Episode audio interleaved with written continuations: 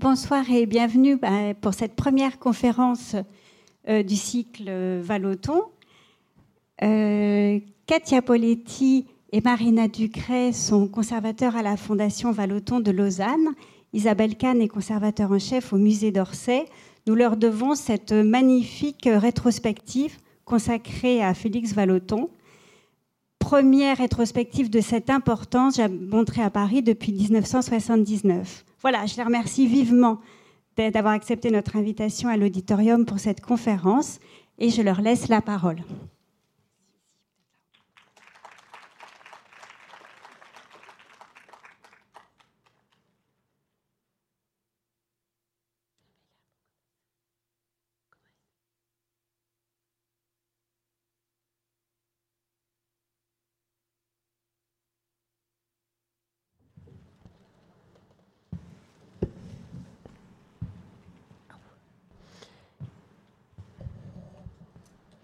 Mesdames, Messieurs, bonsoir.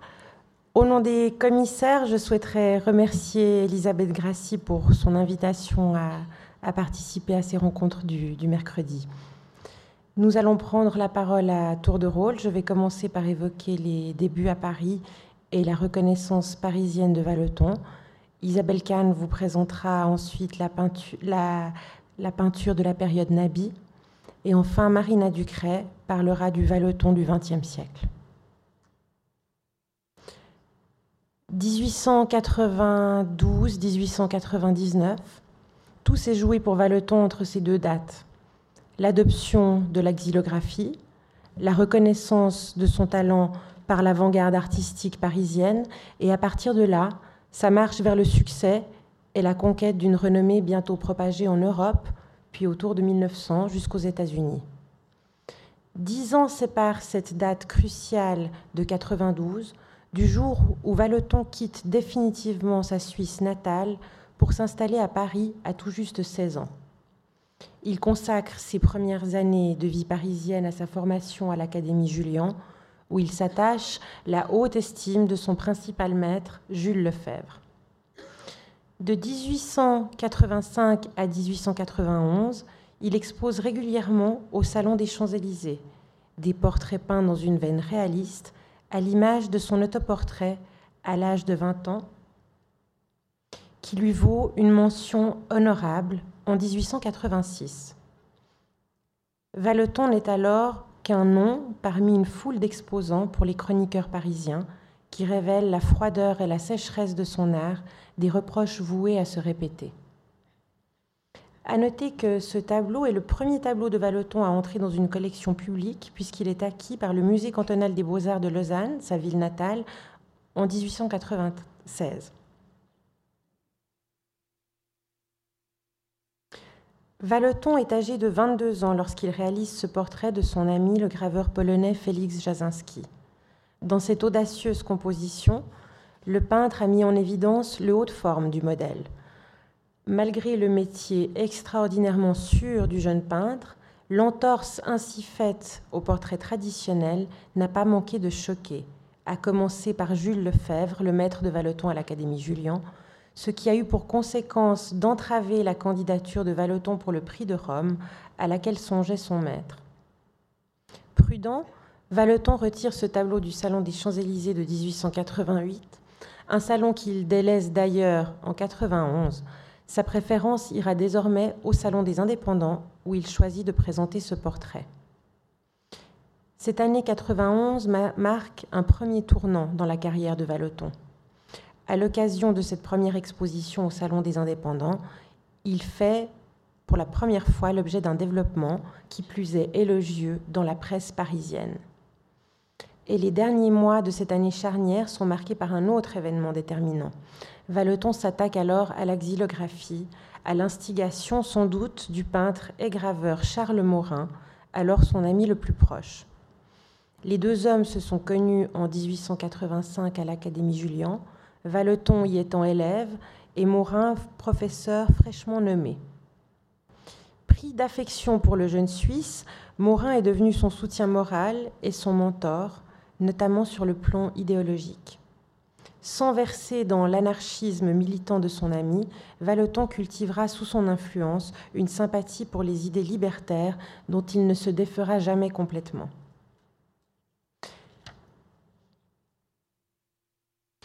La xylographie ou gravure sur bois est une technique qui procède par enlèvement de la matière.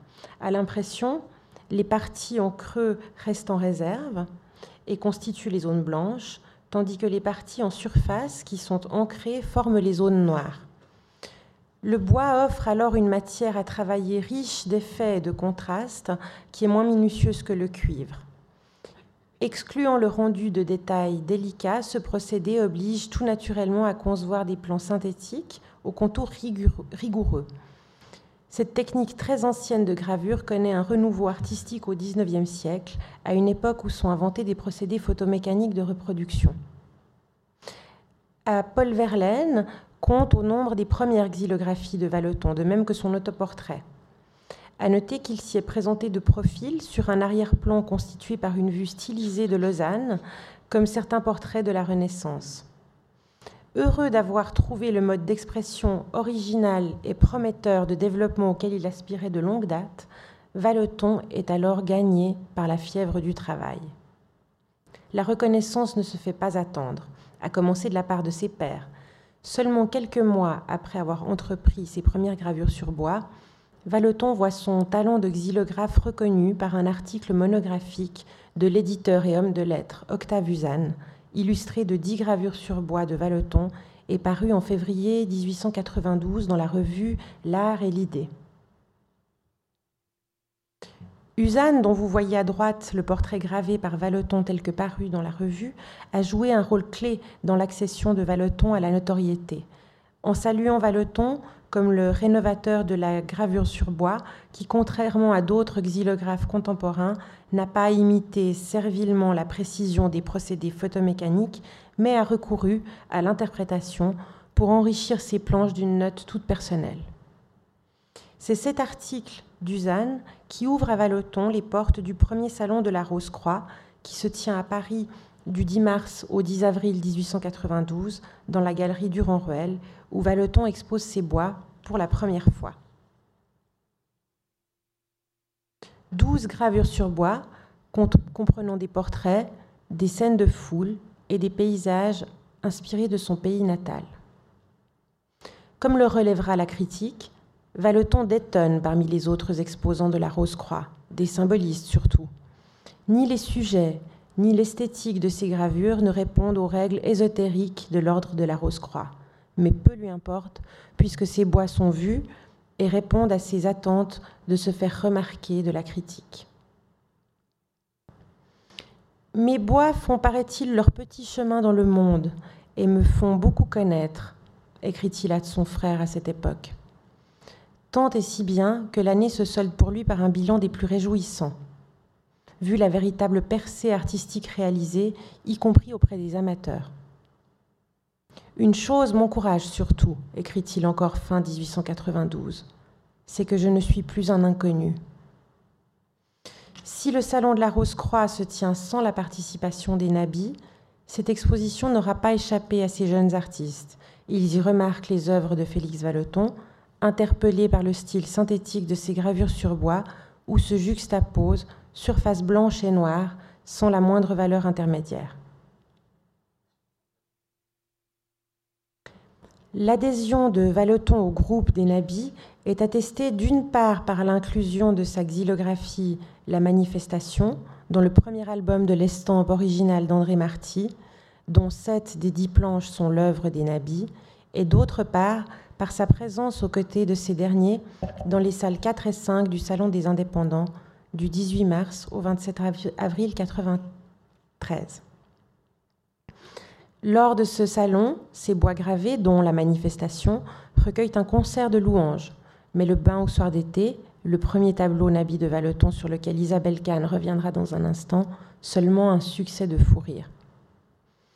Quelques voix s'élèvent néanmoins en faveur de Valeton, à Paris, mais aussi à Lausanne, où l'homme de lettres et critique d'art Mathias Morart, promoteur des artistes suisses romans émigrés à Paris, signe pour sa part le premier article entièrement consacré à Valeton dans la Gazette de Lausanne. La manifestation ne plaira guère qu'aux Parisiens, écrit-il, mettant le doigt sur le fossé qui sépare alors les publics suisses et parisiens sur le plan de la sensibilité politique et culturelle. Morard conclut son article sur un Valeton précurseur et bientôt promis à la gloire pour avoir trouvé, je cite, un mode d'expression tout à fait original et d'un intérêt qui n'a que très peu de précédents dans l'histoire de l'art. Cela ne suffit-il pas à la gloire d'un artiste? En deux ans seulement, Valeton a réalisé 50 bois gravés, dont l'un des thèmes récurrents est la dénonciation des abus sociaux et de l'oppression du pouvoir. En janvier 1994, Valeton ajoute une nouvelle corde à son arc, le dessin de presse, dans lequel son engagement politique s'épanouit. En effet, il entre alors comme dessinateur au Courrier français, une revue illustrée qui connaît un grand succès populaire, laquelle publie en l'espace de trois mois douze de ses dessins, principalement des scènes de rue. Cet, hebdomadaire est réputé pour la qualité de sa présentation et pour ses illustrations, dues à des artistes en vue, tels que Villette, Forain, Hermann Paul, Toulouse-Lautrec, Steinlen ou encore Chéret. Après un dernier dessin paru en mai, que vous voyez ici à gauche, la contribution de Valeton au périodique s'interrompt sans raison apparente. Il semble pourtant avoir été considéré comme une recrue prometteuse pour avoir bénéficié d'une faveur réservée aux collaborateurs réguliers du journal, à savoir d'un article circonstancié assorti sur une pleine page que vous voyez ici à droite d'un portrait de lui dessiné par Hermann Paul.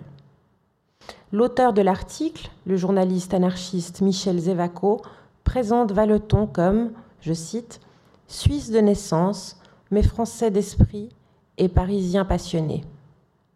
Il le dit attiré avant tout par la peinture, mais à la recherche d'une voie définitive, d'une formule qui sera la sienne, raison pour laquelle il a cessé d'exposer depuis quelques années.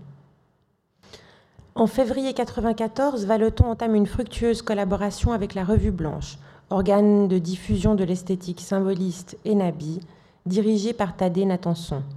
Sa xylographie Les Trois Baigneuses, publiée en tête d'un numéro, constitue sa toute première contribution à la revue, dont il sera, durant sept ans, l'illustrateur le plus fidèle, puisqu'il exécutera entre février 1995 et janvier 1902 plus d'une centaine de masques dessinés.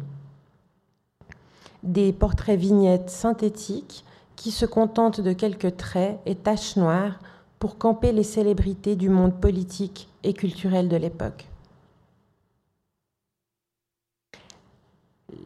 Ces masques seront très remarqués, au point que Rémy de Gourmont propose à Valeton d'illustrer sur ce modèle une série d'articles consacrés à des écrivains et des poètes dont le but final est un recueil intitulé Le livre des masques, publié en 1996. La reconnaissance du talent de Valeton par la prestigieuse Revue Blanche donnera lieu à de multiples collaborations, d'où une croissance exponentielle de l'activité d'illustrateur de Valeton et une grande diversification de sa production.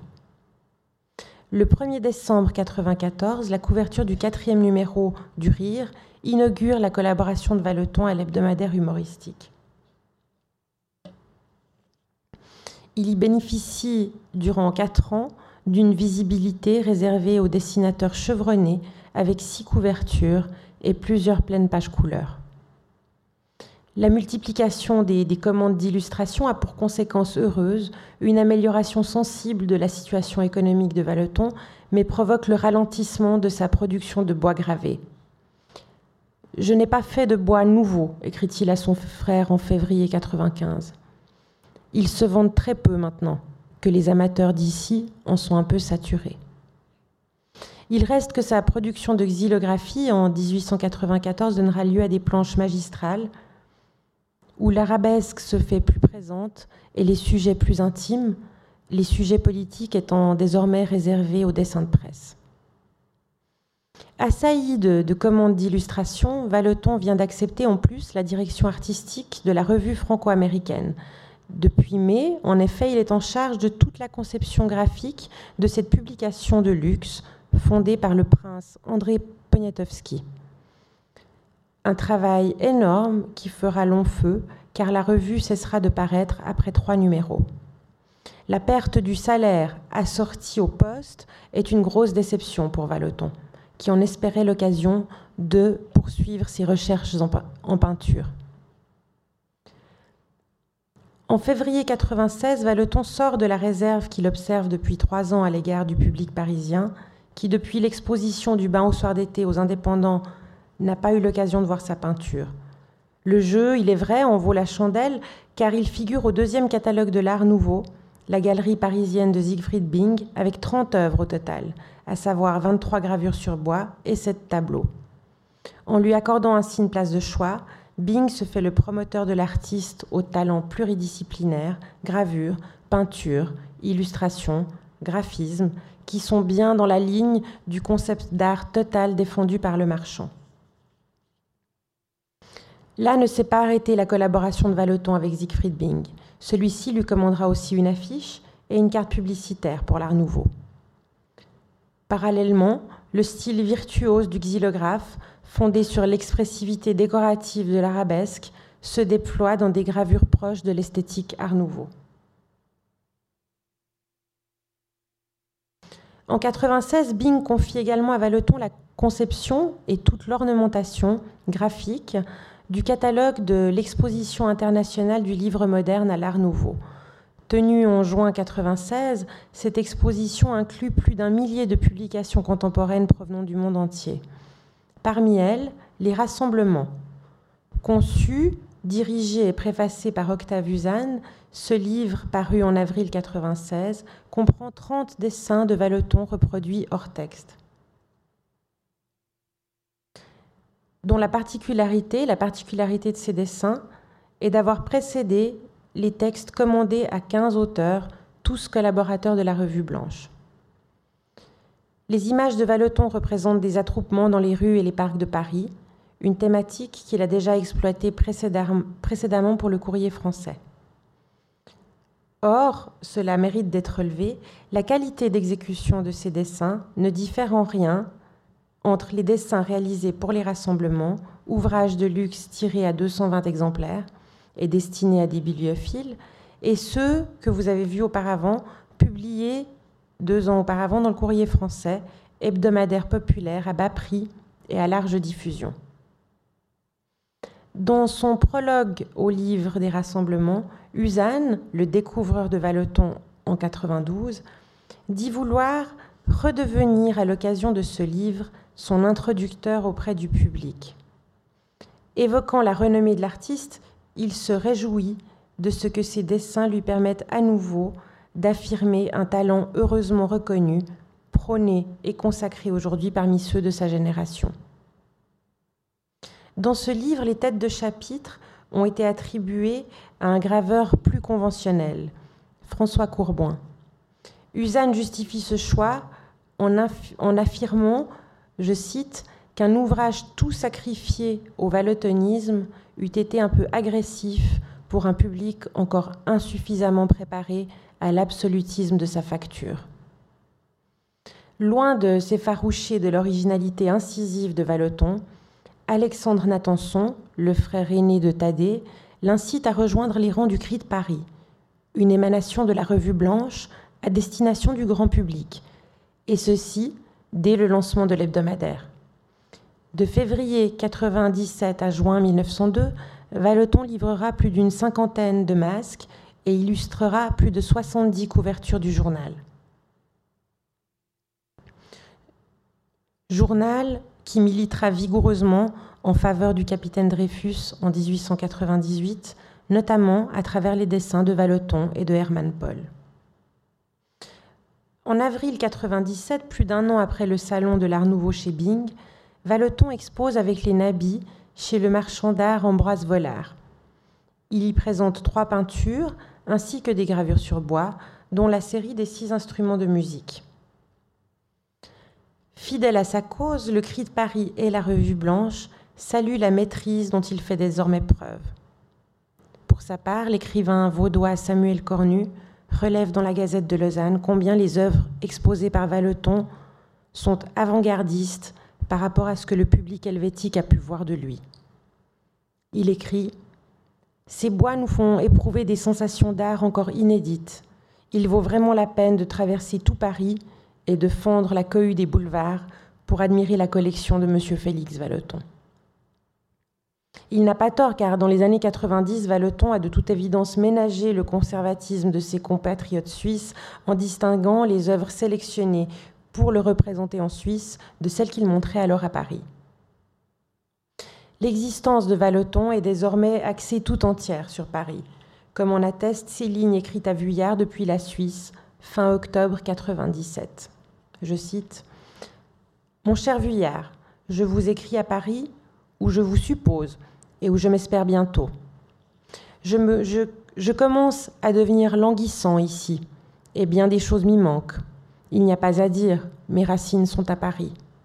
Ici, la couleur des choses et celle des gens me peint vraiment trop en raté lugubre. En 98, l'historien et critique d'art allemand Julius Meyer-Grefe consacre une monographie à Valoton, véritable marque de consécration L'ouvrage bilingue français-allemand, publié à Paris et à Berlin, comprend une analyse d'une grande acuité des gravures sur bois qui y sont pour la première fois répertoriées dans l'ordre chronologique. Il y écrit que la période dévolue à la gravure sur bois a été, car, je cite, bien qu'il y ait lieu d'espérer que Valeton livrera encore maintes planches au public, il lui sera difficile d'ajouter encore beaucoup de notes nouvelles à sa manière. Son œuvre de graveur sur bois forme un tout complet, elle ne peut que subir un agrandissement numérique. C'est ce motif qui semble justifier cette publication qui catalogue l'œuvre d'un artiste ayant à peine dépassé la trentaine et qui, nous l'espérons, ne se trouve qu'au commencement d'une brillante carrière artistique. Les doutes de Mayer-Greff quant à la capacité de Valeton à dire encore du neuf en xylographie ont dû s'évanouir à la vue des intimités.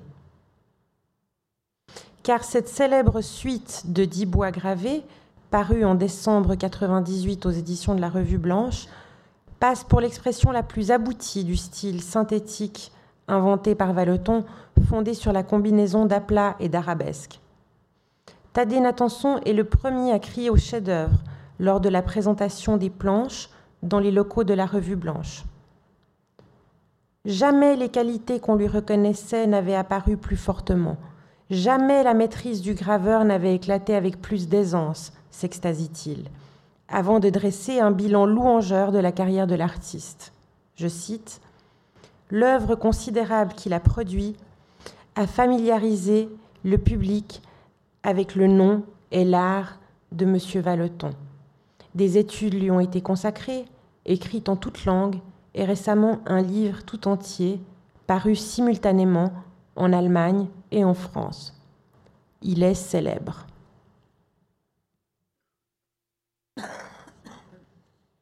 Permettez-moi de revenir sur la rencontre cruciale de Valoton avec les nabis par l'intermédiaire de Tadé Natanson.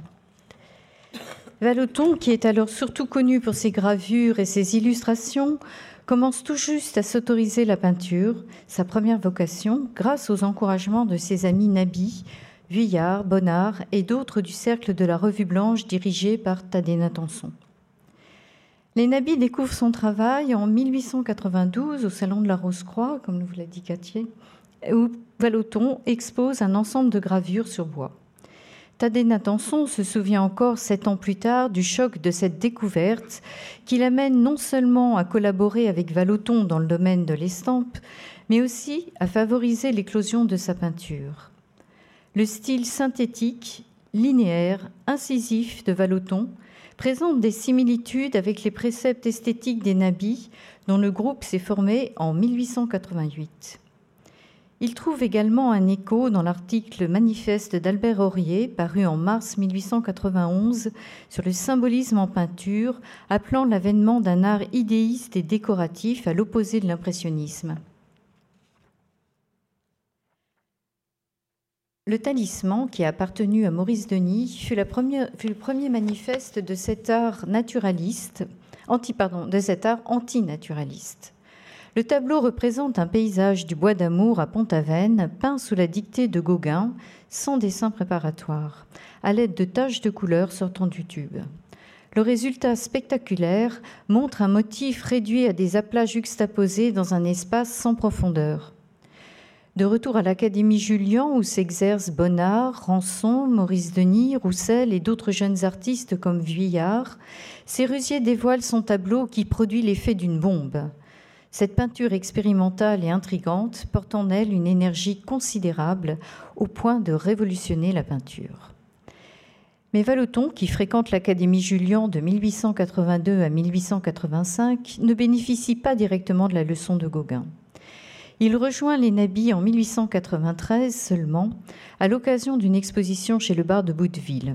Cette collaboration dure une dizaine d'années environ, s'achevant avec la dispersion du groupe en 1903.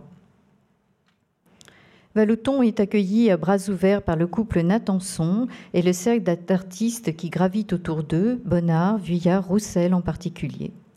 Stimulé par l'amitié et les échanges esthétiques, il reprend ses pinceaux abandonnés au profit quasi exclusif de l'estampe et de l'illustration. Je suis tout monté de peinture, écrit-il à son frère le 1er octobre 1894, et n'arrive à rien qui vaille. C'est très dur de revenir sur ce, passé si mal parti et de vouloir faire œuvre de soi, après tant de mauvais exemples et de mauvaises habitudes. Cette époque est probablement la plus heureuse de sa vie, illuminée par la beauté de Missia Godebska, la femme de Tadé Natanson, dont il peint plusieurs portraits. Il s'est glissé dans le cabinet de toilette de Missia pour peindre ce portrait d'une jeune femme lumineuse et sûre de son charme. Vallotton reçoit le surnom de Nabi étranger au sein du groupe, non seulement à cause de ses origines suisses, mais surtout de sa personnalité réservée, souvent mélancolique, et de la singularité de son art où se combine l'influence des maîtres anciens, Cranard, Durer, Poussin, Ingres, et une modernité époustouflante. En 1892-93, il peint ce tableau exceptionnel par le sujet et par le style, qui est considéré aujourd'hui comme le chef-d'œuvre de ses années de jeunesse, marquant une rupture radicale avec le naturalisme de ses débuts. Cette scène mystérieuse représente une assemblée de femmes de tous les âges, plus ou moins habillées, réunies au bord d'un bassin dans les derniers rayons du soleil couchant. La lumière est matérialisée sous la forme de traits dorés à la manière d'une gloire dans les tableaux religieux du Moyen Âge, suggérant ainsi une interprétation symboliste du sujet qui est parfois identifié avec un bain de jouvence. La scène ressemble à une chorégraphie où chaque personnage jouerait sa partition en solo.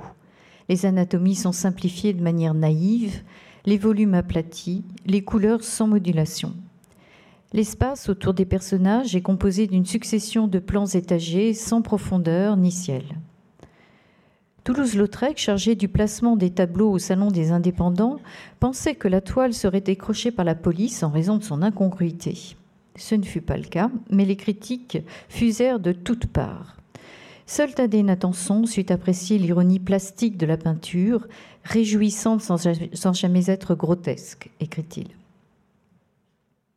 Vallotton présente un autre tableau à côté du bain au soir d'été, une scène idéalisée représentant des couples en train de patiner sur la glace au rythme d'une valse, avec au premier plan un visage de femme en plein ravissement, représenté d'une manière un peu comique.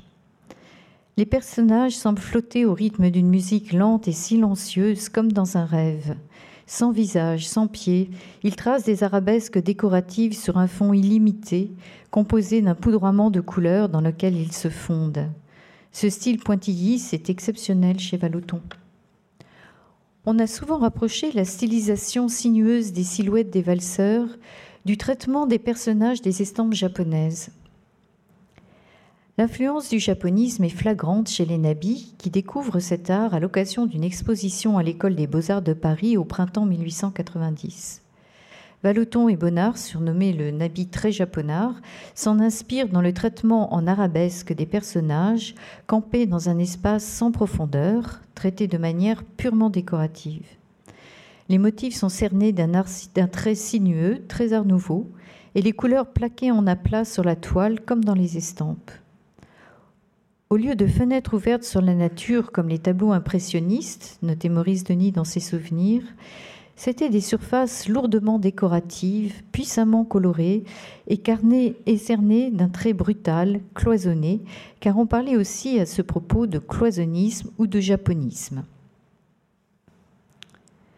Le traitement décoratif et presque abstrait de ce paysage au clair de lune de Valoton évoque par sa stylisation japonisante, son rythme musical et son atmosphère onirique un poème de Mallarmé, une mélodie de Debussy ou des visions de Metterlinck. Comme Bonnard, Maurice Denis ou Vuillard, Valoton développe un symbolisme des couleurs, comme dans cet intérieur où le rouge le plus vif contraste avec le vert le plus intense. Dans cet espace improbable figure une femme endormie dans une position inconfortable. Elle semble flotter dans l'espace, nue et sans défense, offerte à tous les regards. Les déformations anatomiques montrent le peu de cas que Vallotton fait du canon traditionnel de la beauté. Le bras gauche est replié en ruban sur la poitrine, ou bien s'agit-il peut-être de la représentation d'un sein un peu tombant Une gravure de Vallotton accrochée sur le mur ouvre une ouverture artificielle dans cet espace clos dédié au rêve. La comparaison avec un tableau de Vuillard peint en 1890, soit sept ans avant la femme nue assise dans un intérieur rouge, montre un traitement tout aussi radical de la couleur, de l'espace et du sujet on y trouve les mêmes aplats colorés, la même étrangeté dans la représentation de l'espace.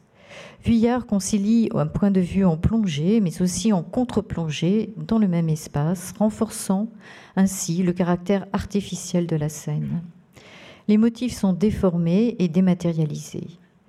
Ainsi, la couturière au premier plan semble taillée directement dans la couleur et non dans une pièce de tissu. Ces deux scènes d'intérieur, mystérieuses, silencieuses, donnent la part belle à la peinture pure et à ses jeux de vibrations. Au milieu des années 1890, avec la commercialisation du Pocket Kodak, un appareil photographique d'usage facile, les nabis commencent à pratiquer de la photographie, réalisant des instantanés. Cette pratique d'amateur leur permet d'innover dans le choix des cadrages et des lumières. Valoton achète un appareil photo en 1899 et comme les nabis, il s'appuie sur la photographie au même titre que le dessin pour composer certaines de ses toiles.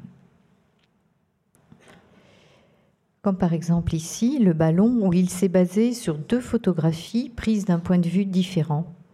La jonction entre les deux registres superposés, celui de l'enfant et celui des adultes, est rendue possible par euh, l'addition d'une zone, zone centrale distordue et euh, tourbillonnante.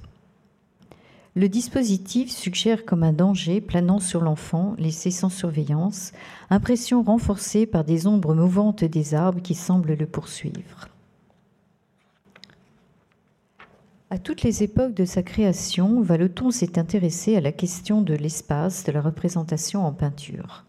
Partant de la réalité objective née de l'observation, il introduit presque toujours une dimension supplémentaire à ses compositions, exprimant une pensée, un sentiment, une interrogation, un jugement critique. Ces tableaux ne représentent pas seulement le spectacle de la vie, mais ils révèlent l'existence des êtres et des choses, comme dans, toute leur complicité, leur ambiguïté. Installé à Paris depuis 1882, à l'âge de 16 ans, Valoton observe avec une distance amusée l'animation des rues de la capitale. Dans la continuité de son travail de graveur et d'illustrateur, centré sur des badauderies, divers rassemblements et incidents de la vie quotidienne dans l'espace public, ses peintures urbaines, réalisées entre 1895 et 1898, expriment le mouvement continu de la vie moderne avec leurs passants placés de manière aléatoire dans un espace sans profondeur, elles restent une sorte de typologie des Parisiens, des femmes surtout, que Valoton admire pour leur élégance et le charme de leur silhouette. Dans cette composition, les motifs sont directement peints sur le fond, sans préparation, dans une perspective frontale. Valoton fige le mouvement des passants, des voitures et des chiens errants. Comme dans un instantané photographique, certains motifs apparaissent tronqués, suggérant une continuité de la scène hors champ. Cette problématique de la dynamique des figures à l'intérieur d'un espace fixe sera développée par le cinéma qui, à Paris, qui voit le jour à Paris en 1895. Mais contrairement à la peinture et à la photographie, la caméra permet d'enregistrer les mouvements des passants dans la rue, comme dans ce court-métrage muet, réalisé par un pionnier du cinéma américain, Edwin Porter, tourné en plan fixe en 1901 dans une rue de New York.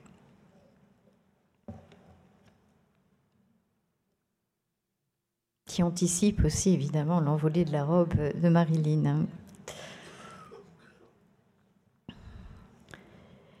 Dans d'autres scènes de rue, Valoton se focalise sur un seul personnage type ou un métier, comme ici, une jeune blanchisseuse portant du linge ou une élégante en étole de fourrure et chapeau à plumes tentant de maîtriser un caniche rebelle. Il s'intéresse autant au peuple qu'aux bourgeois. Le décor autour du personnage éclairant sa position sociale, comme l'association d'un pot de fleurs ordinaire posé sur le rebord de la fenêtre avec la blanchisseuse, ou le perron d'un hôtel particulier avec la bourgeoise. Valoton réalise aussi des scènes de rue plus complexes, avec des foules, comme dans ses vues du Jardin du Luxembourg, combinant des éléments observés et d'autres interprétés dans une stylisation volontairement décorative. Il ne peint pas sur le motif, mais dans son atelier, en se basant sur le souvenir ou en se servant de croquis pris sur le vif.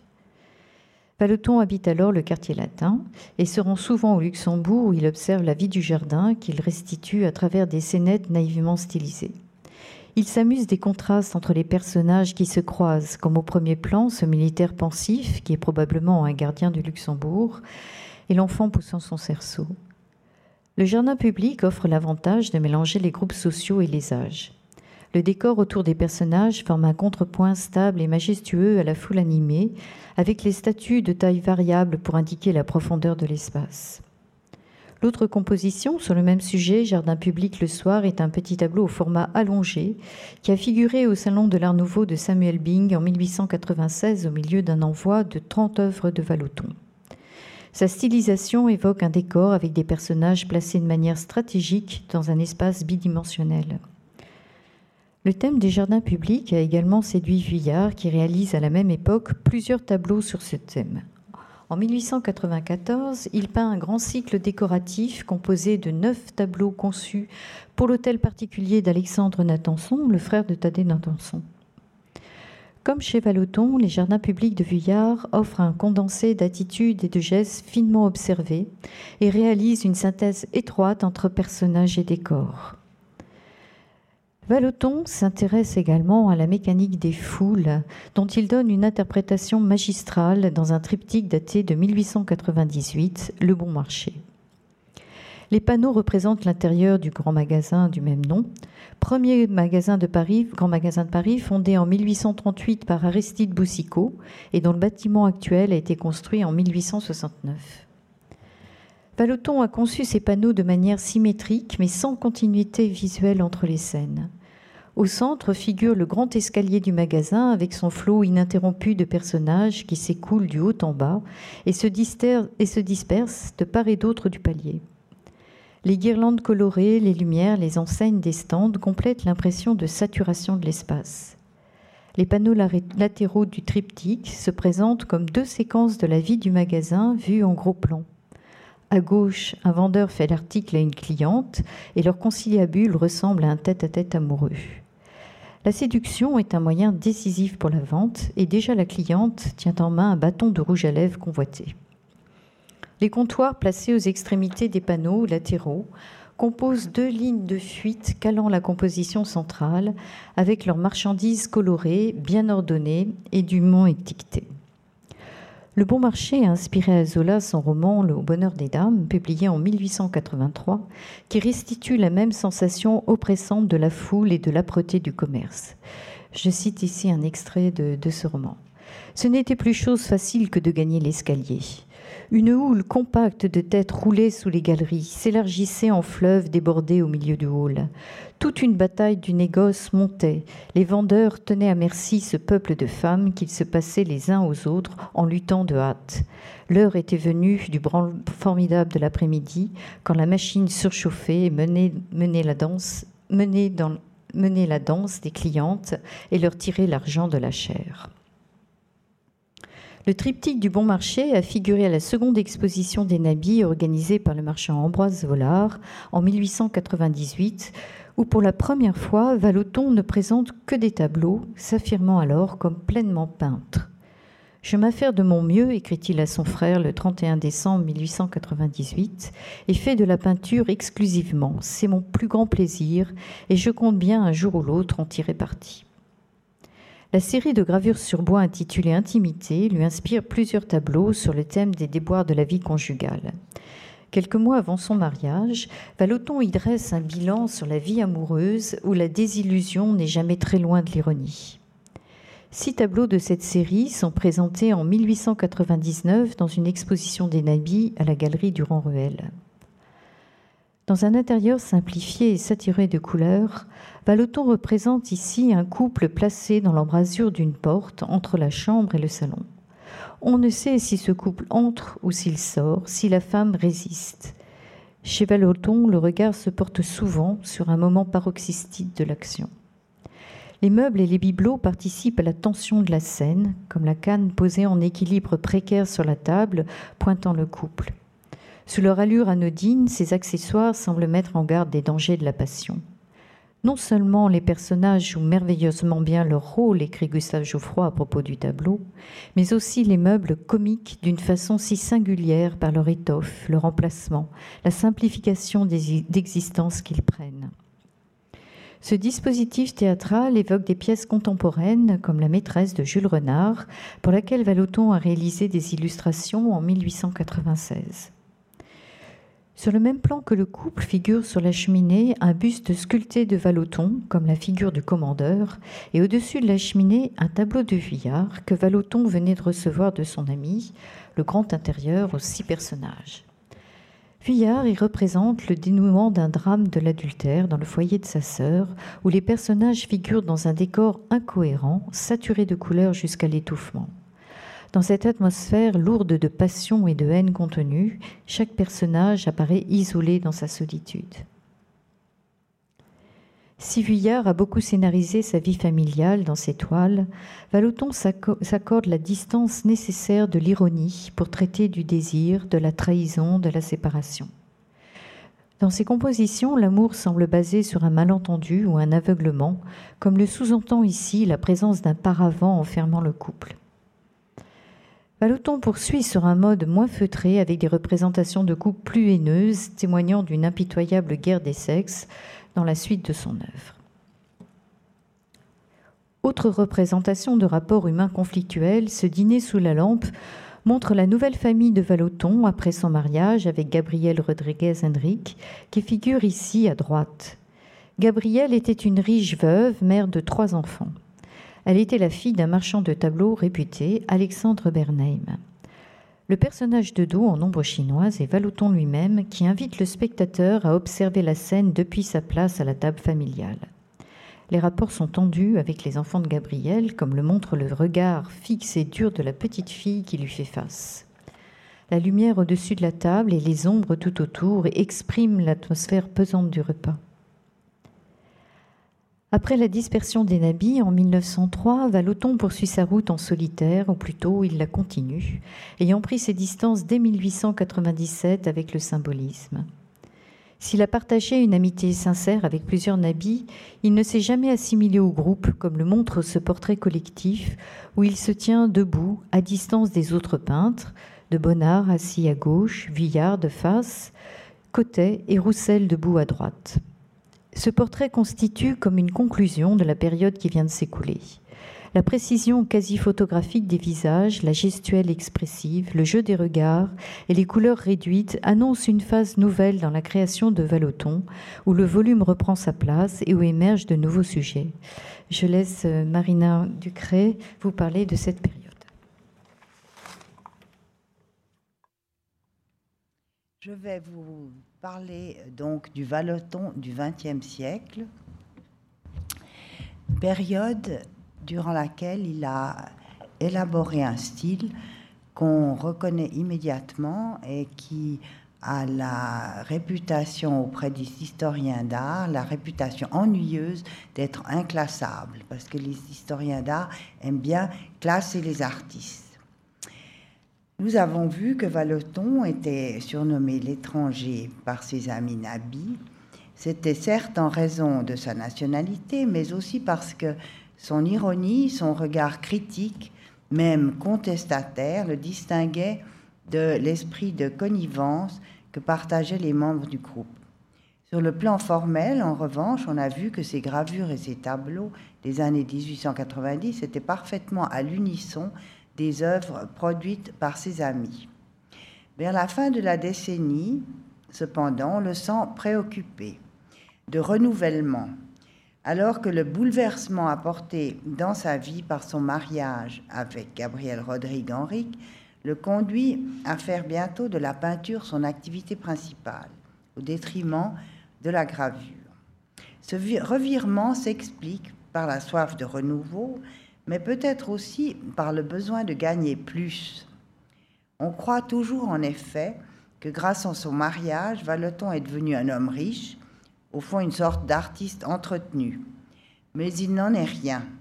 Le père Bernheim a veillé au grain. Le contrat de mariage mettait en effet la fortune de sa fille à l'abri et prévoyait la participation de Valeton aux dépenses du ménage. Or, vu le train de vie auquel était habitué Gabriel, c'était impossible avec la seule vente de gravure. Pour se montrer à la hauteur, il fallait donc que Valoton réussisse comme peintre. À l'époque, c'était loin d'être gagné. Et même plus tard, la pression subsistera malgré le succès. Elle explique en partie ses accès de morosité, voire de révolte, et deviendra quasi obsessionnelle pendant la guerre à cause de la stagnation des ventes. Ce poids sur ses épaules n'a pas empêché Valeton de mener sa carrière de peintre en toute indépendance. Il refusera toujours d'exploiter le filon qui plaît à l'amateur, cherchera toujours à se renouveler et fera crânement fi des reproches que lui vaudront ses tentatives les plus audacieuses. Mais revenons-en à cette période charnière de son mariage. À vrai dire, les premiers frémissements d'une aspiration au changement s'observe déjà dès 1897, lorsque, lorsque quelques nus ou modelés suggestifs sinon réalistes, ici à gauche, euh, une femme au bain se coiffant, s'intercalent soudain entre les, des figures toujours traitées selon les critères Nabi à droite, c'est-à-dire comme des silhouettes plates aux formes simplement suggérées par un trait, par le trait. Tout se passe comme si Valeton commençait à réaliser que la stricte observance de la représentation en plan prêché par Maurice Denis le mènerait dans un cul-de-sac. Commence alors la quête de nouveaux moyens d'expression, un processus de longue haleine qui passe aussi par des changements dans sa méthode de travail. Il veut d'une part se rapprocher de la nature mais sans revenir au pointilleux réalisme pratiqué à ses débuts, d'autre part se distancier du mode de composition euh, purement imaginaire qui a présidé à la plupart de ses tableaux nabis. Une première solution lui est offerte par le fameux Kodak, acheté en 1899 et avec lequel il mitraille baigneurs, vacanciers et membres de sa famille durant sa villégiature d'été à Étretat. Lorsque le motif d'une photographie que vous voyez en dessous lui paraît propice à un tableau, il en trace de plus quelques détails dans le carnet de croquis qui ne le quitte jamais. Il découvre du même coup la liberté d'interprétation qu'il gagne à se distancier du sujet à l'aide d'un document intermédiaire. On sait que la plupart des masques d'hommes célèbres créés à Langue de Chine dans les années 1890 l'ont été d'après des photographies. Quelques portraits pas aussi. Lorsque le modèle ne pouvait poser parce que décédé ou trop occupé. Pour la grande toile, les cinq peintres, qui scellent en 1903 la fin de son époque Nabi, il choisira en revanche d'anticiper chacune des figures par un dessin. Et pour l'image d'ensemble, euh, il, se fabriquera juste un tout petit croquis avec des silhouettes sans euh, détail. De l'écart ainsi ménagé par rapport au modèle, résulte une représentation synthétique des personnages qui n'a plus rien à voir avec le rendu tout à fait méticuleux des détails dans les portraits précoces, comme celui que, vous avez vu de Jasinski. S'il est certain qu'en 1901, Vallotton n'a pas planté son chevalet sur la terrasse des Tuileries pour peindre pêcheur à la ligne, on ignore comment ce tableau a été documenté, car ni photographie personnelle, ni carte postale ou esquisse appropriée n'a été trouvée à ce jour. Mais cela n'enlève rien au nouveau pas franchi avec la série des vues de bord de Seine dans laquelle ce tableau s'inscrit. Dans tout ou presque, une vigoureuse diagonale guide le regard vers un lointain embrumé. Le procédé affiche une volonté de retour à une spatialité plus proche de la vérité et qui se démarque des compositions dépourvues de profondeur et de ciel qui caractérisaient les précédentes scènes de rue et de parc parisiens de la décennie précédente. Grâce aux esquisses de paysages qui se succèdent dans les carnets utilisés par Vallotton durant ses différentes villégiatures, on sait en revanche qu'à partir de 1902, sa pratique de peinture à distance en atelier d'après des croquis tracés devant le motif devient de plus en plus fréquente. Ainsi, Ruisseau à Arc-la-Bataille se fonde sur un dessin déjà euh, assez poussé où se confirme une, une, spatialité. Vous avez de nouveau une diagonale qui pénètre dans l'image, euh, mais on y retrouve aussi des survivances nabis dans les effets décoratifs un peu naïfs, notamment dans la représentation des vaches. Avec l'installation de la famille d'abord dans un grand appartement rue de Milan, puis en 1903 dans un hôtel particulier 59 rue des Bellefeuilles dans le 16e, les intérieurs, qui doivent beaucoup à l'admiration que Vallotton portait aux peintres hollandais du XVIIe siècle, subissent la même évolution d'ouverture sur l'espace. Les intérieurs peints dans la foulée des intimités dont vous a parlé Isabelle se présentaient comme une sorte de scène de théâtre vue de face, avec parfois juste une porte ouverte sur un second espace. Dans intérieur, femme en rouge de dos, que vous avez à gauche, c'est une enfilade de pièces que doit franchir Gabriel pour se rendre dans sa chambre. On y remarque au-dessus du lit deux gravures sur bois de la série des instruments de musique. Quant au salon de M. Bernheim, le beau-père de Vallotton à droite, il est non seulement représenté avec le détail de son luxueux ameublement, mais ouvre largement sur le jardin à travers les hautes fenêtres. Bien qu'aucune n'en subsiste, tout porte à croire que Vallotton a documenté par des photographies de son cru ses intérieurs, nouvelle manière, où règne une atmosphère plus légère, plus détendue que dans les chambres confinées de la période Nabi. Il faut savoir à ce propos, à propos photographie, qu'on lui a fait grief d'avoir peint, d'après une photographie, l'une des figures d'un grand paysage peuplé de femmes nues, peint en 1912. Aussi peut-on supposer que la polémique suscitée par cet emprunt, parce que c'était très mal vu de peindre non d'après une photographie et non d'après un modèle vivant, l'ait incité à détruire les documents litigieux ou que sa veuve l'ait fait après sa mort. Bientôt cependant, ce type de portrait d'appartement disparaît complètement de sa production. A-t-il été touché par les remarques de certains critiques qui les ont comparés défavorablement à des tableaux de Vuillard? Peut-être. Dans ce cas, elles auront été salutaires. Lui qui ne voulait être le suiveur de personne aura réalisé que le style propre auquel il aspirait restait encore à édifier. Fin 1904, il remet l'ouvrage sur le métier en commençant par se livrer à un exercice inhabituel pour se refamiliariser avec ce qu'il appelle la signification plastique, il s'applique à modeler plusieurs statuettes de femmes nues, dont quatre seront fondues en bronze. Vous avez cette une de ces statuettes à gauche, femme retenant sa chemise. Dans la foulée, il peint trois grands nus, euh, les plus grands qui de, ce format jusqu'alors, celui-ci est aussi intitulé Femme retenant sa chemise. C'est le point de départ d'un tête-à-tête avec la femme vue sous toutes ses coutures qui occupera le plus clair de son temps jusqu'en 1909, mais aussi d'un processus au cours duquel s'élaborera le style si particulier qui sera sa dernière manière. Celle-ci se concrétisera sous deux formes principales. Encore qu'il faille se méfier de probables trucages dont Valoton est très familier, la première conserve l'apparence d'un réalisme quasi photographique lorsqu'il peint un modèle qu'il a sous les yeux.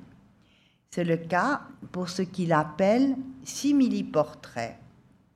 À droite, simili-portrait, c'est-à-dire des portraits de modèles anonymes du type de cette liseuse que vous avez à droite. En revanche, lorsqu'il peint avec le même modèle une baigneuse d'après un dessin euh, réalisé en atelier et qu'il se met à peindre une fois que le modèle est reparti et qu'il plaque ce dessin, enfin l'agrandissement de ce dessin, sur un fond plus ou moins neutre, plus ou moins euh, inventé de ciel et de mer, la composition prend une dimension stylisée qui frise le surnaturel. C'est ce second procédé qui présidera à la réalisation de la majorité des nus à venir, représentés soit en plein air, soit dans un pseudo intérieur tout aussi composé. La comparaison entre le dessin représentant un modèle en appui contre un tabouret d'atelier et la baigneuse ciel orageux qui, qui en est issue illustre parfaitement le degré de liberté que Valoton n'hésite pas à s'octroyer dans l'interprétation. Dans de nombreux cas, il invite de plus le spectateur à une lecture au second degré, dont la clé n'est pas toujours aisée à identifier. Ici toutefois, à y bien regarder, ce tableau qui date de 1916, on comprend qu'il y est fait allusion à la guerre dans laquelle est plongée la France, personnifiée par le grand nuage à droite. Baloton nous raconte une histoire, mais il nous laisse libres d'en imaginer le dénouement selon l'expression qu'il nous plaît d'attribuer au visage caché de l'héroïne ou à la symbolique que nous prêtons à l'éclaircie venue de gauche. Fondé seulement sur les dessins des deux nus, le repos des modèles à droite, recèle sans doute aussi une histoire, mais elle est ardue à décrypter car la relation entre les protagonistes est aussi mystérieuse qu'elle l'est dans, dans les autres duos de femmes inclus dans l'exposition. Mais cette grande toile exposée au Salon d'automne de 1905 est surtout une affirmation publique de la nouvelle voie sur laquelle Valeton vient de s'engager. Au second plan, en effet, derrière les nus, le miroir ne renvoie pas l'image de l'artiste en train de peindre ces deux femmes, mais il, il renvoie son passé sous la forme d'un paysage peint en 1901 et d'une œuvre de jeunesse, un double portrait de ses parents. C'est-à-dire, voilà ce que j'étais et voilà ce que je suis maintenant. À cette symbolique très personnelle s'ajoute celle de l'anémone que tient la femme nue euh, couchée, qui est un signe euh, reconnu de renouveau. Il faut toujours savoir dire du neuf sur un même sujet, a écrit Valeton. La comparaison de ce tableau, Le repos des modèles, avec le tableau intitulé Nu dans un intérieur que vous avez à gauche et qui date, lui, de 1897, montre qu'il était le premier à qui il destinait cette leçon. Vallotton est venu à Paris avec l'ambition d'égaler un jour les plus grands peintres. En témoigne une lettre touchante à ses parents où l'adolescent se dit effaré du chemin qui lui reste à parcourir pour atteindre ce but. Celui-ci impliquait en effet qu'il fût un artiste complet, capable de se mesurer à tous les genres, y compris la peinture d'histoire. Aussi l'exposition fait-elle une place importante aux compositions à thème mythologique ou allégorique qui jalonnent sa production. Après le bain au soir d'été, son, coup de maître en la matière dont vous a parlé Isabelle, il faut attendre le tournant du siècle pour le voir revenir à ce type de sujet qui, au fil des ans, subiront une évolution spectaculaire tant sur le plan stylistique que sur ceux de l'interprétation et du format. Ainsi, vous avez à gauche Suzanne et les vieillards, un tableau peint vers 1902 et encore teinté d'aspect nabi dans le traitement naïf des deux vieillards qui guignent entre les plantes vertes. Cette façon d'interpréter le sujet colle à la lettre au récit biblique voulant que l'innocente Suzanne au bain soit la proie de deux voyeurs lubriques. Or, vingt ans plus tard, le propos est mis sans dessus-dessous dans la chasse de Suzanne, une redoutable à droite, une redoutable séductrice qui se joue des deux vieillards qu'elle tient prisonniers dans une baignoire de théâtre. La guerre des sexes, que le féminisme émergent a mise d'actualité, sous-tend la plupart des toiles à caractère mythologique ou allégorique de Vallotton. À partir de 1907, Faute de se voir commander les grandes décorations dont il rêvait, il s'attaque à des formats de plus en plus vastes pour les œuvres qu'il destine au Salon des indépendants et au Salon d'automne. À chaque fois, il détourne le sens du récit puisé dans la tradition pour stigmatiser avec une bonne dose d'ironie la société de son temps. Ainsi, l'enlèvement d'Europe, euh, montre-t-il une solide jeune fille qui enfourche délibérément sa divine monture et de plus en assume le pilotage puisqu'elle l'aveugle de son bras. À l'inverse du mythe, voulant qu'Europe, euh, ravie plus ou moins de force par Zeus déguisé en un taureau, en taureau blanc, se retourne éplorée vers ses suivantes restées sur la plage. Stylistiquement, vous remarquerez que le traitement des vagues, euh, des remous euh, soulevés euh, par le départ de la monture et de sa cavalière est directement emprunté aux motifs décoratifs qu'on trouve dans des estampes japonaises et qui ont eu une si grande influence déjà sur les gravures sur bois de Vallotton. Le mythe de Persée délivrant Andromède était très en vogue auprès des artistes du XIXe siècle pour signifier la supériorité de l'homme sur la femme. Or, avec Persée tuant le dragon de 1910, qui lui a valu d'être copieusement, je cite, engueulé, euh, procède à nouveau par détournement de sens. Son Andromède n'est ni jeune, ni belle, ni levée avec volupté contre un rocher comme les Andromèdes d'Ingres. Elle est une femme d'âge mûr, plutôt disgracieusement accroupie sur la plage. Euh, de plus, elle regarde avec un dédain évident se percer aux muscles hypertrophiés, trucider un dragon travesti en crocodile. Reste que la composition conserve des liens étroits avec la tradition iconographique dans la mesure où les postures des protagonistes, mis à part le crocodile, se rattachent à la sculpture antique euh, pour Andromède euh, et à la peinture de vase pour, antique pour Persée. Dans ces scènes spectaculaires, pour la plupart très mal reçues par la critique et même par ses plus fidèles supporters, Vallotton ne prend au fond pas parti il constate que l'émergence du féminisme a simplement changé la donne. La force virile ne fait plus recette auprès des dames qui elles-mêmes revendiquent leur libre arbitre. Mais ces grandes machines, outre de lui permettre de prouver, ne, ne serait-ce qu'à lui-même, qu'il était capable de relever ce défi aussi, lui ont offert le prétexte à se régaler de peintures décoratives dans le bon sens du terme. Elles l'ont amené à chercher des effets de composition originaux, des exagérations formelles et chromatiques inédites et de surprenantes associations entre des nus euh, plus ou moins vraisemblables physiquement et des figures fantasmagoriques tout droit sorties d'un livre d'images.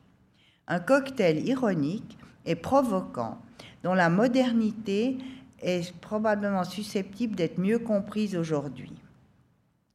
La permanence de certains traits stylistiques dans les paysages, malgré l'évolution qu'ils subissent au cours des années, est mise en évidence dans la section intitulée Perspective aplatie. Deux exemples sont particulièrement explicites à ce propos. Ainsi, ce tableau très mystérieux, la mare que vous avez à droite, et qui est assez inquiétant, euh, marque et il a pour euh, caractéristique de marquer le retour de Valeton au paysage en 1909, après plus de trois ans consacrés essentiellement aux nus à la figure.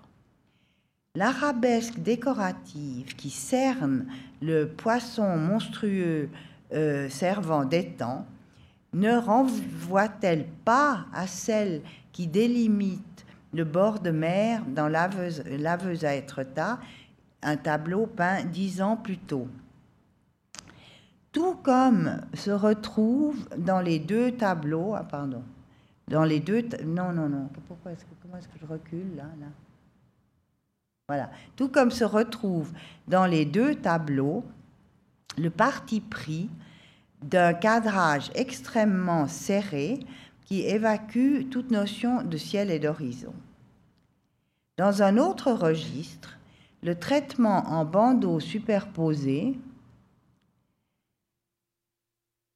auxquels répondent euh, la plupart des couchers de soleil peints à partir de 1911, comme ce coucher de soleil mer haute gris-bleu que vous voyez à gauche, euh, est une autre façon d'évacuer la notion de profondeur. Et lui aussi, ce, procédé aussi remonte aux années 1890 euh, avec cette gravure La mer, dont vous voyez des analogies évidentes avec de la manière dont est ce traitement en bandeaux superposés. La Première Guerre mondiale procure à Vallotton de nouveaux sujets d'inspiration que met en exergue la section C'est la guerre. Tout d'abord déprimé de voir son engagement volontaire refusé pour raison d'âge, il se borne à suivre les événements avec passion et n'a plus le courage de mettre les pieds dans son atelier. Il ne reprend activement le travail que vers le printemps 1915 pour créer des toiles ainsi qu'une série de gravures sur bois explicitement ou symboliquement associées au conflit et documentées essentiellement grâce aux images parues dans la presse ou euh, aux films d'actualité que Valoton a pu voir au cinéma. Puis en juin 1917, l'occasion lui est donnée de se rendre sur le front comme missionnaire artistique aux armées il en ramène une série de, dessins euh, d'après lesquels il va peindre assez vite parce qu'il fallait exposer euh, ensuite les tableaux au musée du Luxembourg. Il peint une série de tableaux dont cette église de soins en silhouette dont vous avez l'esquisse assez détaillée à droite. Mais Vallotton euh, n'est pas tout à fait satisfait de ces tableaux. Il réalise que ces paysages de guerre restituent, comme il l'écrit, les endroits où se sont passées les choses, mais non l'action elle-même. Car comme vous le voyez, la nature a vite fait de reprendre ses droits autour des édifices en ruine. Ces interrogations sur la possibilité de représenter la guerre moderne en peinture seront formulés en octobre dans un article intitulé Art et guerre qui se conclut par le doute. il décide néanmoins de relever le défi et pour ce faire change de méthode. Il fait abstraction de ses dessins pour se fier, aux seules impressions des, des combats fixés dans sa mémoire. D'où la nécessité d'essayer d'abord en petit format la composition conçue mentalement euh, pour le grand tableau célèbre de Verdun, qui est la synthèse la plus accomplie de, comme il l'appelle, du phénomène guerre. Dans cette toile qu'il qualifie de raisonnée, lui, le maître de la douce ligne courbe, dit avoir cherché à exprimer par des droites les forces que déchaîne une guerre devenue technique. Mais il n'a pas manqué de se défendre d'une quelconque tentation cubiste. Toujours cette volonté de ne se rattacher à aucun mouvement. Après la guerre, la peinture de Vallotton franchit un nouveau pas sur le plan chromatique lorsqu'il décide en 1920 de passer désormais les hivers à Cagnes. Au tout début de son premier séjour, il avoue à son confrère et ami Paul-Élie Gernaise être complètement désorienté par la lumière du midi, lui qui était surtout habitué au vert de la Normandie. Très vite, cependant, il retrouve non seulement ses marques, mais aussi l'énergie de sa jeunesse devant la multitude de motifs inédits que lui offre le village et la campagne environnante. Les tableaux qu'il aligne bientôt à la file séjour après séjour se distinguent par leurs couleurs vives et leurs valeurs très contrastées.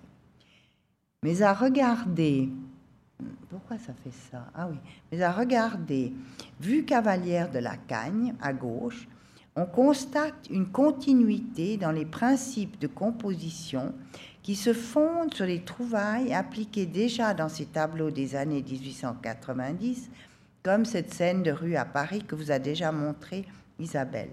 Dans les deux œuvres, en effet, le point de vue en forte plongée sur le premier plan, euh, ici on le constate très bien avec le carton et le début de la rivière, dans ces deux œuvres, en effet, euh, ce, point de vue se redresse euh, ensuite plus haut dans le tableau, au point d'éjecter le ciel hors de l'image ou d'en garder un minuscule morceau, si bien que l'espace perspectif se déroule de bas en haut et non pas vers une profondeur illusoire créée par un point de fuite unique. En 1909, Vallotton écrivait à sa protectrice, la collectionneuse de Winterthur Hedy Lozer, que la couleur n'était pour lui qu'adjuvant, destiné à mettre en valeur l'objet principal. Or, dans les années 1920, il s'affirme comme un coloriste de plus en plus éclatant et varié, à en juger notamment par euh, ses natures mortes comme Capucine et Prune, ou encore par ce autre simili-portrait intitulé, intitulé La poudreuse, où il a montré les tissus et les impressions d'une façon extraordinaire. Parfois aussi, la couleur revêt un sens symbolique. Comment ne pas penser en effet que ces violets qui apparaissent subitement en force, aussi bien dans les natures mortes comme dans ce tournesol, et dans les paysages exécutés dans les deux dernières années de sa vie puisse avoir un lien avec sa santé déclinante et le sentiment de sa mort prochaine. Je conclurai avec un ultime tableau, avec cette femme au chevalet, dont le sens caché, ce fameux sens caché que Vallotton invite le spectateur à deviner dans nombre d'œuvres de prime abord inoffensives, me semble parfaitement adapté à l'événement que constitue cette rétrospective pour l'artiste. À première vue, c'est un banal simili-portrait d'un modèle anonyme penché sur une toile posée sur un chevalet. Mais sachant qu'il s'agit d'une des toutes dernières œuvres de Vallotton, et que lui-même sait à haut risque l'opération qu'il va sous peu subir, il ne fait pas de doute qu'il s'est glissé sous les traits de cette femme à l'expression pensive pour passer en revue l'ensemble de son œuvre et se, et se demander ce qu'il en adviendrait. Le Grand Palais offre aujourd'hui une belle réponse à cette interrogation.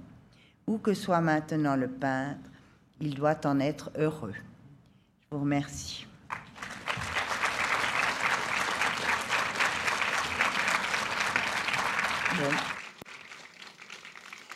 Merci beaucoup.